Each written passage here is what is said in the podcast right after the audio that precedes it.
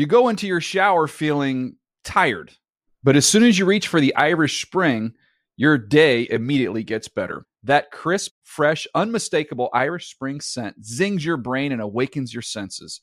So when you finally emerge from the shower, 37 minutes later, because you pay the water bill so you can stay in there as long as you want, you're ready to take on the day and smell great doing it.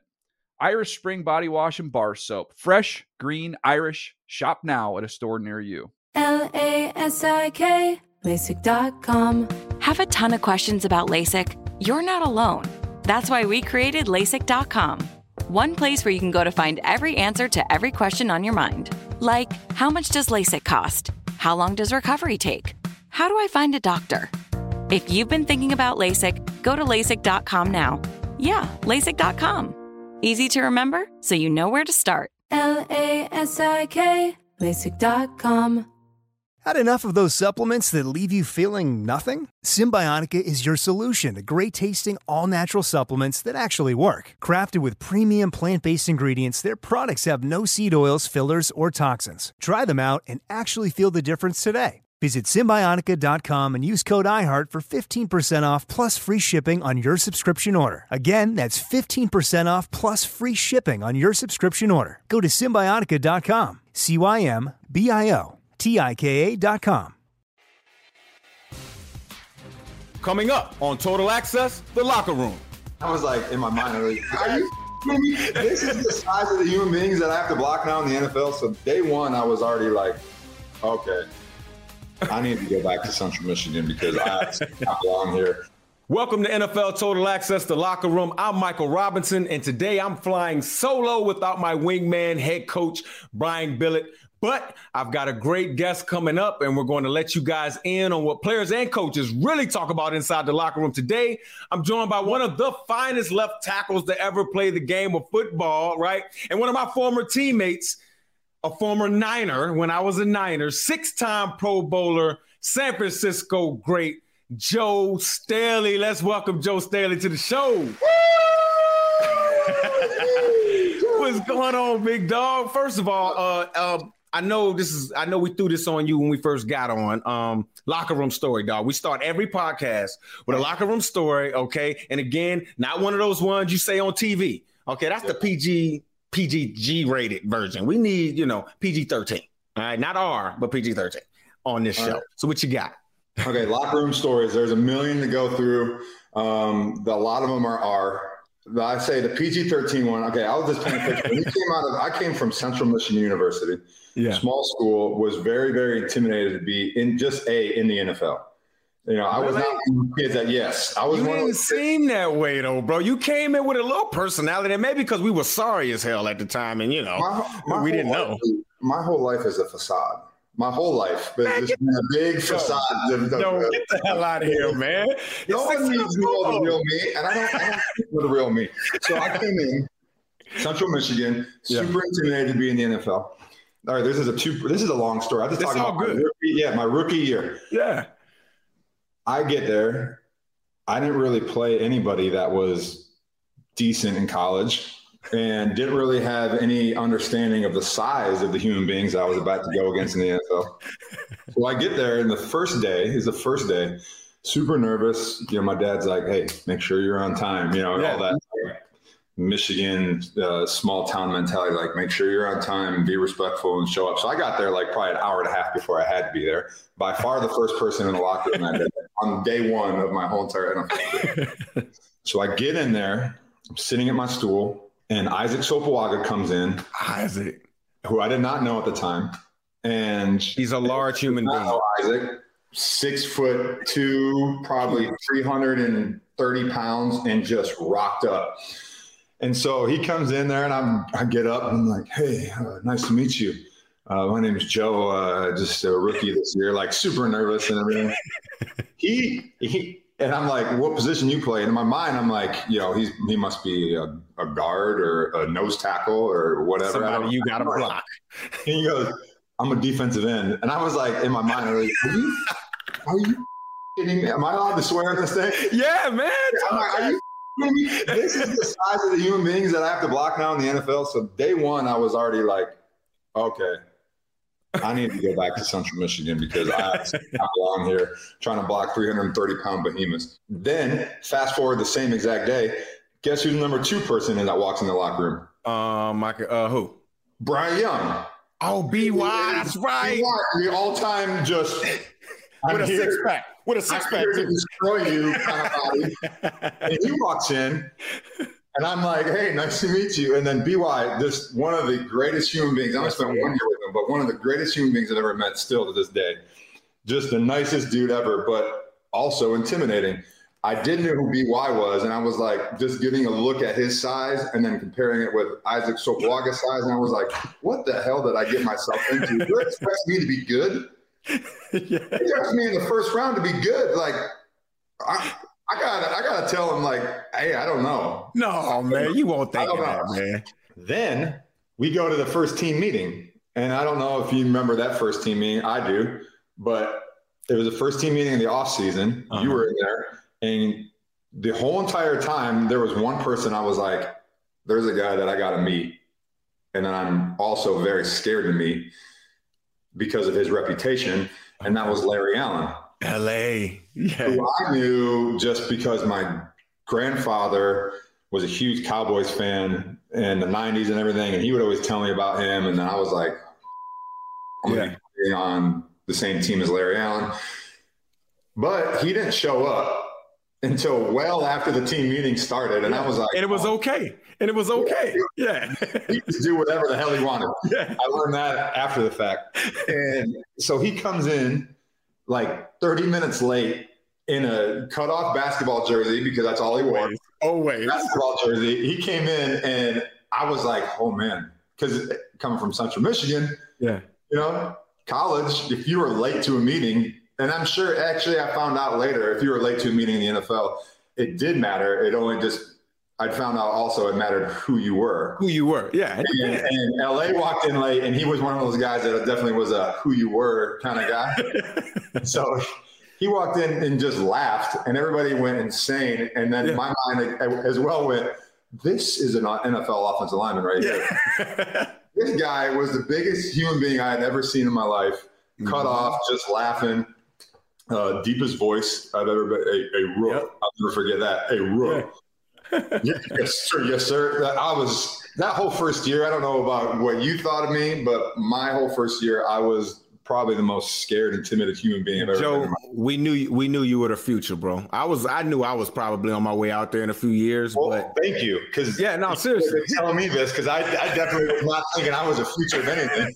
yeah. What What about the Bentley LA had where he's spitting peanuts and dip and stuff on the floor? It's a oh, Bentley. Oh on the Bentley that was also like I think he had custom interior that was like fur. Like he had yes. like he had like a million chinchillas that he must have and thrown across his floor and just spitting seeds, everything. Spit.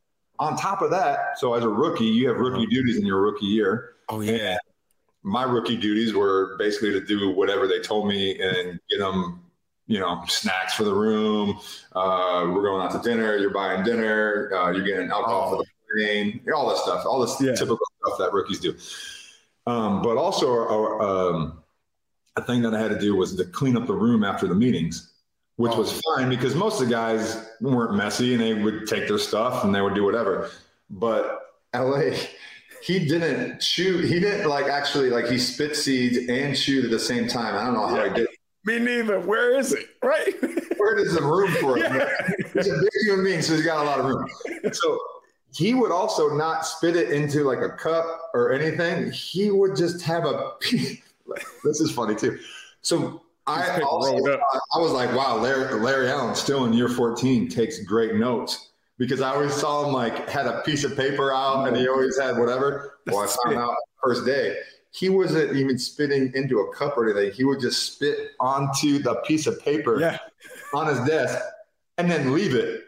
And so I had to go in there and oh, like, they made you do it? Yes. Oh no, I wouldn't have done that. Was that. such a wuss that I did not even stand up for myself. But also in this moment, still as a 36 year old man, and Larry's doing that. Yeah. I don't want anybody to judge me. Larry Allen's the most intimidating person that I still to this day has ever met in my life. Yeah, so, Larry is. Don't awesome. me, don't know me.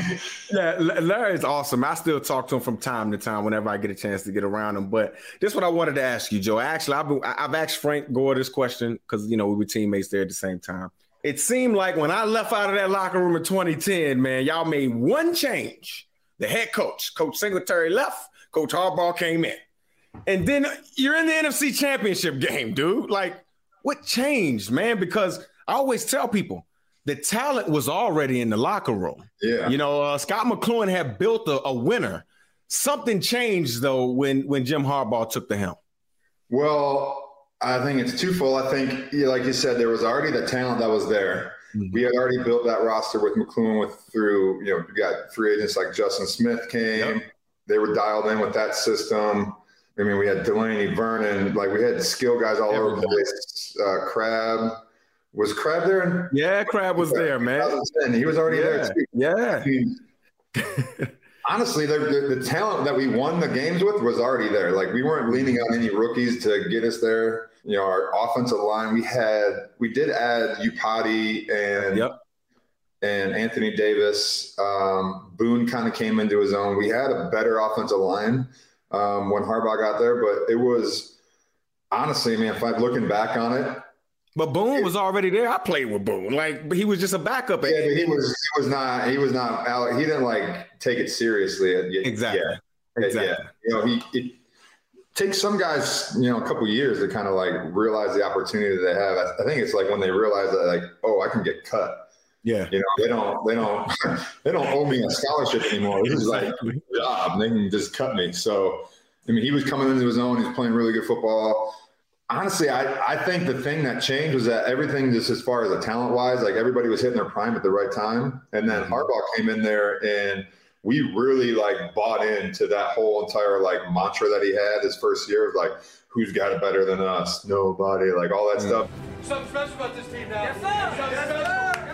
This building, this building, something remarkable going on here, okay? Yes, our minds played our greatest game out there. Yeah, yeah. Our minds played our greatest game out there. Who's got it better than us? Who's got it better than us? Who's got it better than us? Nobody! Year one, everybody loved it. And we all bought in. And it was like a complete like team, like, let's go. Like this doesn't get better than this. Like everybody, and then, and then we started winning some games and they kind of just snowballed throughout that. We got to gain more and more confidence, and then we believe more and more what the coaches are saying and that's with any coach really. But then year two, you know, it was kind of like, all right, this message is the same, and it kind of became like a little broken record. Yep. But we were winning, and we went to the Super Bowl, and so we were like, no one's going to say anything because this is awesome. We love winning. Um, and then year three, it was just kind of like, all right. And that's kind of when you started seeing a lot of the locker room division happen. Um, the tone in the locker room just got completely like almost not it just drowned out. It was weird. It was just a weird. Yeah. We were still good. We were still in the NFC Championship game, but it was like the dynamics in the locker room was completely different than it was his first year to his third year. I don't want to necessarily get into all what happened what happened with Kaepernick, but I just want from your perspective, how did the locker room take what was going on with him and kneeling and all of that type of stuff? Was it a supportive thing? Was it something where, you know, the team came together and we, you talked about it and said, hey, you know what I mean? But like, we, how did that get digested through the locker room? You know what I mean? Yeah, it was 100%. We had a lot of, like, when we first came out, or like when it yeah. first happened, I mean, we had a lot of, like, you know, you have your, your football team structured basically with like, we have our uh, what we call like a leadership, leadership committee or council. whatever. It's like mm-hmm. every guy that's like the veteran dude of a, of a position group room. And so we all came together um, and we communicated about what was going on and everything, but it all came from like a perspective of a understanding, you know, because we wanted like everything to go on and we wanted to like understand what the issues were because you know before you know it's hindsight's 2020 we obviously yeah. know but at the time it was like what are we raising awareness of and you know, there's some guys that had certain feelings about this, the anthem and everything about yeah. the way to do it. But then there was a way to just understand about what was going on. And so there was a ton of communication that was done done early on. And then from that point on, when we got Cap's perspective and like, what do you want to do? It was 100%, at least from my perspective. And I feel the team as well, like supportive of backing him and what he wanted to do and accomplish and getting his message out. So it wasn't divisive. on its own, like the media attention, we honestly weren't. I don't know if it was on my part, like being naive, naive but it completely exploded. Um, obviously, it became a real hot button issue for everybody to talk about all the time. But I think from you know, it was definitely a, a moment of support. There was any, there wasn't any division in the locker room. Yeah. Um, there wasn't any of that distraction stuff going on. I think some guys maybe wanted to got a little bit tired just of every single question always being about that, and where it was like, hey, we address this, we're supportive of this, this is our answer, and you know we also need to you know, ask us about football as well. Um, That's what we do, right? but, but we understood. It wasn't like we was like naive to the fact, like, hey, we don't want to talk about this. Like, yeah. you understand, you know, that's how you get your message out and how you get your message spread. And um, you know, as football players, we have a responsibility to bring light to a lot of different uh, issues and injustices that are going out. And I think that's you know at the core of it, what that you know the initial thing was, and you know, kind of taking taken on from there. Now, Joe, we just finished talking about Kaepernick, a quarterback that you that you that you had. Now I'm gonna fast forward to Jimmy G. You know, I like Jimmy. Jimmy G is a handsome man, man. He looks good back there, quarterback throwing that football, man. But the our old team did make an aggressive move. They traded up to to to get the number three pick. Why do people doubt Jimmy G so much? Like when he plays, you guys are good. You went to a Super Bowl. Like, you yeah. know what I'm saying? Like, what's what's all the doubt about? Why, how come, you know? And I'm hearing this from fans. Mike Rob, how come they just can't settle on Jimmy G and that's our guy, like other teams do with their quarterback? I don't want to put out anything. I love uh, you know, Jimmy took us to uh, the Super Bowl. He was a quarterback when we went to the Super Bowl. But I think one of the things he said was when he plays, and I mm-hmm. think, you know, I think in any position, you know, if you miss a lot of games, I think, you know, the old cliche is your best ability is your availability, which is, you know, there's a double edged sword to that. Yeah. Because if you're, you know, if you're Tom Brady and Drew Brees, I don't care how often you get hurt, but you're going to still be the starting quarterback. You know, I think maybe there, that's a little bit of that to do there. Just want to have something that goes on in, a, in, a, in the plan. But I think, too, it's um, the way the contracts are structured these days in the NFL. It's, you're almost better off at having a rookie quarterback on a rookie deal and kind of building the team around him that way. That's how we won it. That's how we won it. And if you look at the quarterbacks that gone in the NFL and that been in the Super Bowl, I think, I mean, Tom Brady's probably the only one that's not on a rookie deal that has been there. Um, you know, Pat he never, he never wants to make the highest in the league, though. So Tom's to me is, in a whole different category, right? Yeah, but he's still, but he's still not on a rookie contract. How those rookie true. contracts are structured, you know. I think Pat was on his, Mahomes was on his. Um, I mean, who's won it besides Brady and Pat? Russell was on his when we won it. Russell was on his when he won. Um, but that's really it. I can't really think of, you know, too many guys. Um, I don't know. It's just, um, I think it's just the way the NFL works now. I think everybody's kind of looking for the newest and greatest. And, you know, I think the one thing too is that Kyle, and I think any head coach wants this, especially when you're such an offensive minded guy like Kyle Shanahan is, is that he would love to kind of handpick his own guy. And I think just looking from my perspective, I haven't really been paying a ton of, uh, you know, of attention to what's going on, but it seems like there's a lot of great quarterback options out there this year in this year's draft. So um, I'm sure they're obviously they are excited about probably three of them if they're trading up to three. They got three guys that they think are, you know, they're handpicked guys that they could, you know, go and for the next four, five, six years, you know, be very, very competitive out. And then you look at the roster built up. I mean, Fred Warner's coming up for a huge contract. Nick Bosa's coming up for a huge contract.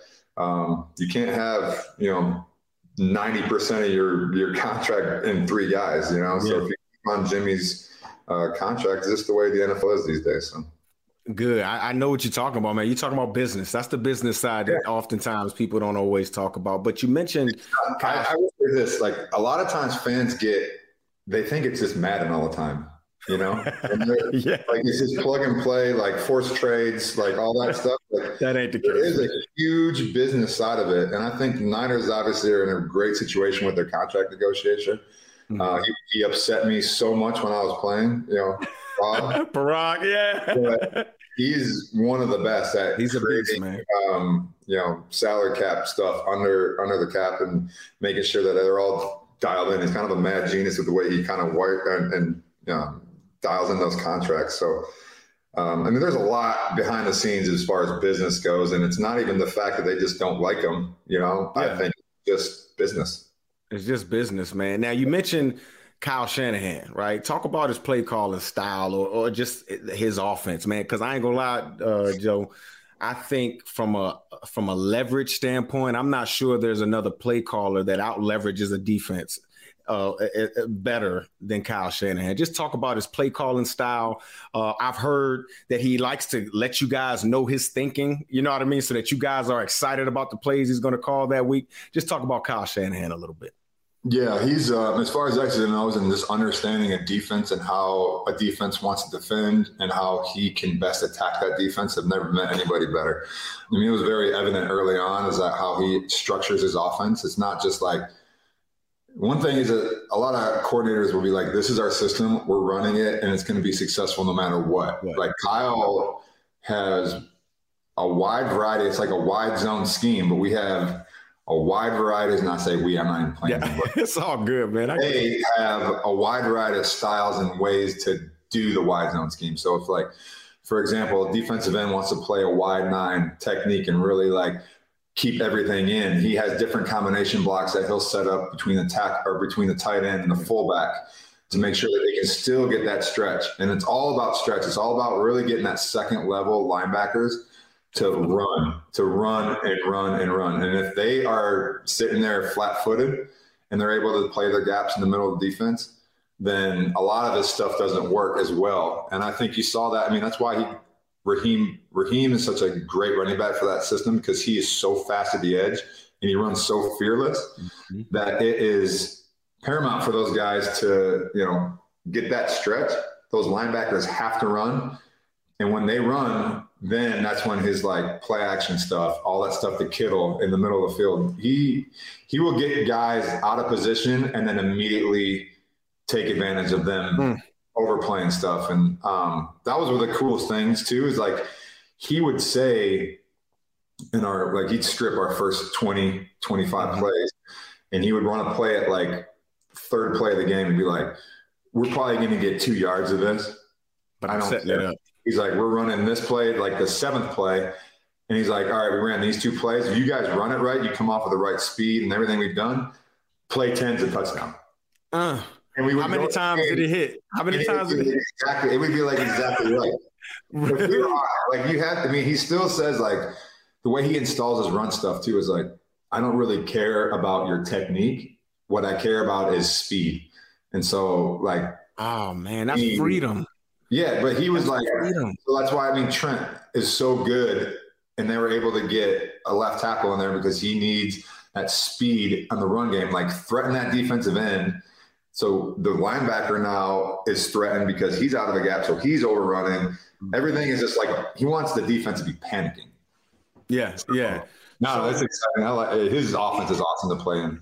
Well, I, and I love that you were talking about the run game, man, because obviously I play fullback, you're a tackle, you know, we love to run the football. Do you ever feel slighted some? And when I say that, check me out though, Joe.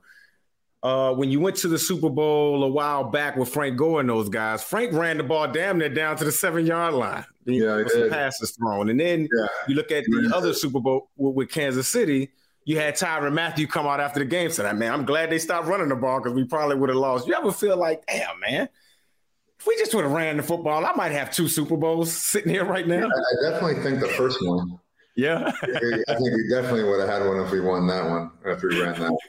Um, still haven't gotten over that. I know, man. It's, I know. I will say this though, we did have a run called in that Super Bowl. It was a second down and from the five or four, and we ran Uh-huh. quarterback power. Yes. So, but they called. We had to call a timeout because the play got in so late. And But that was switched. the whole offense and defense actually ran the play, and we didn't hear the whistle till after, and it was a walk-in touchdown. Oh, So that- man, that- gotta hurt, dog. You know, I I, actually saw I saw Justin Smith and Daniel Kilgore this past weekend. I was at a wedding, and we just kept on saying that we all were over. We Justin lost Super Bowl. Kilgore lost one with Kansas oh, City Oh, this damn. last year, so he was over 2, and I was over 2. So we're just we said if we ever bought a boat, we're just going to put 0 for 2. Oh for two. that makes me, man. All right, so look, uh, Coach Billick is usually with me on, on on the podcast, but he does have a message. Let me get it right. I, am gonna read it to you. Okay. The Ravens wanted to dra- wanted to draft you, uh, but Billick's old defensive coordinator screwed him up. Talking about um, talking about um, oh the coach that draft. Oh, come on, man, give me the head coach that old. no, it's Coach Nolan. There you go. There you go, Coach Nolan. Um, how does it feel knowing you could have had a Super Bowl win instead of two Super Bowl losses? Because because you know Maybe, you know Baltimore picked up. Who's to say? Maybe I would have been the reason why the Ravens. Man, get out of here, man! Stop killing yourself, Joe. Come on, man. Speaking of that, uh, I don't know how the heck they got those guys blocked Aldon Smith. I actually talked to him the other day too. He, Really? That dude was a freak. Did, Yes, were, were you there when he was there? When he So I, when, there? when he first got got there, no. I, I was gone, but I had to block him a lot of times, and I missed a lot. The dude I- was long, bro. He never let you get into his body. He was so I hated blocking him. I hated blocking him, dog. So um I retirement.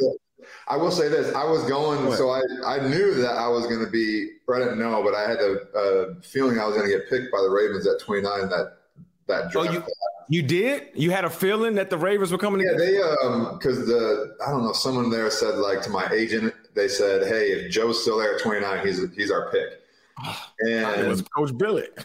and he, he's our pick so I have an uncle that lives in in Baltimore Baltimore area and mm-hmm. you know I'm not gonna get into the story because Why? Why? You right there, man. you might see it you might see it Yeah, It's my- my oh, okay, uncle might man. see it. He I was like oh no I'm gonna be right next to him you got I was trying to fire myself up to be there, but I was like, oh, he's going to be over all the time. So when San Francisco traded up, I, me, I was like, ah, Yes, Unc ain't coming by my crib out here, man. to Oh, be man. over all the time. I love you, Uncle Jim, but you know you're going to be over at my house every single day. Hey Joe, thank you for coming by, man. This was awesome, man. I, they telling me we got to run, man, but we could talk all day about stuff. And and, and I want to say before we go, Coach Mike Nolan. I know I might have forgot your name uh, for for a second, but he definitely he brought me into the league. He brought you into the league, Joe. So we're definitely grateful for Yeah. Coach Nolan. That'll do it for this week's uh, episode of Total Access the Locker Room. Joe, thanks for stopping by, big dog. You got to do this a little bit more often, okay? Yeah, I would love I to. you, you were you you retired now. You got to get into your media side, man. Come join me, big dog. got So nothing to do. you- nothing to do. You're the co-host. I know you're running solo right now. I know, I know. Well, Coach Billick on TV, man, but that's all good. It's all good. That'll do it for this week's episode of Total Access to Locker Room. For more insight with the Locker Room point of view, check out the latest episodes every Wednesday and Friday on Apple and Spotify. You go into your shower feeling tired, but as soon as you reach for the Irish Spring, your day immediately gets better. That crisp, fresh, unmistakable Irish Spring scent zings your brain and awakens your senses. So when you finally emerge from the shower, 37 minutes later, because you pay the water bill so you can stay in there as long as you want, you're ready to take on the day and smell great doing it. Irish Spring Body Wash and Bar Soap. Fresh, green, Irish. Shop now at a store near you. Managing your diabetes just got easier. The powerful new Dexcom G7 lets you see your glucose numbers on your compatible watch and phone without finger sticks. And because Dexcom G7 is the most accurate CGM system, you can be confident in your food, exercise, and medication decisions. And all those decisions can lead to big results, like more time in range and lower A1C. Get started at Dexcom.com. Dexcom data on file 2023. If your glucose alerts and readings from the G7 do not match symptoms or expectations, use a blood glucose meter to make diabetes treatment decisions. For a list of compatible devices, visit Dexcom.com slash compatibility.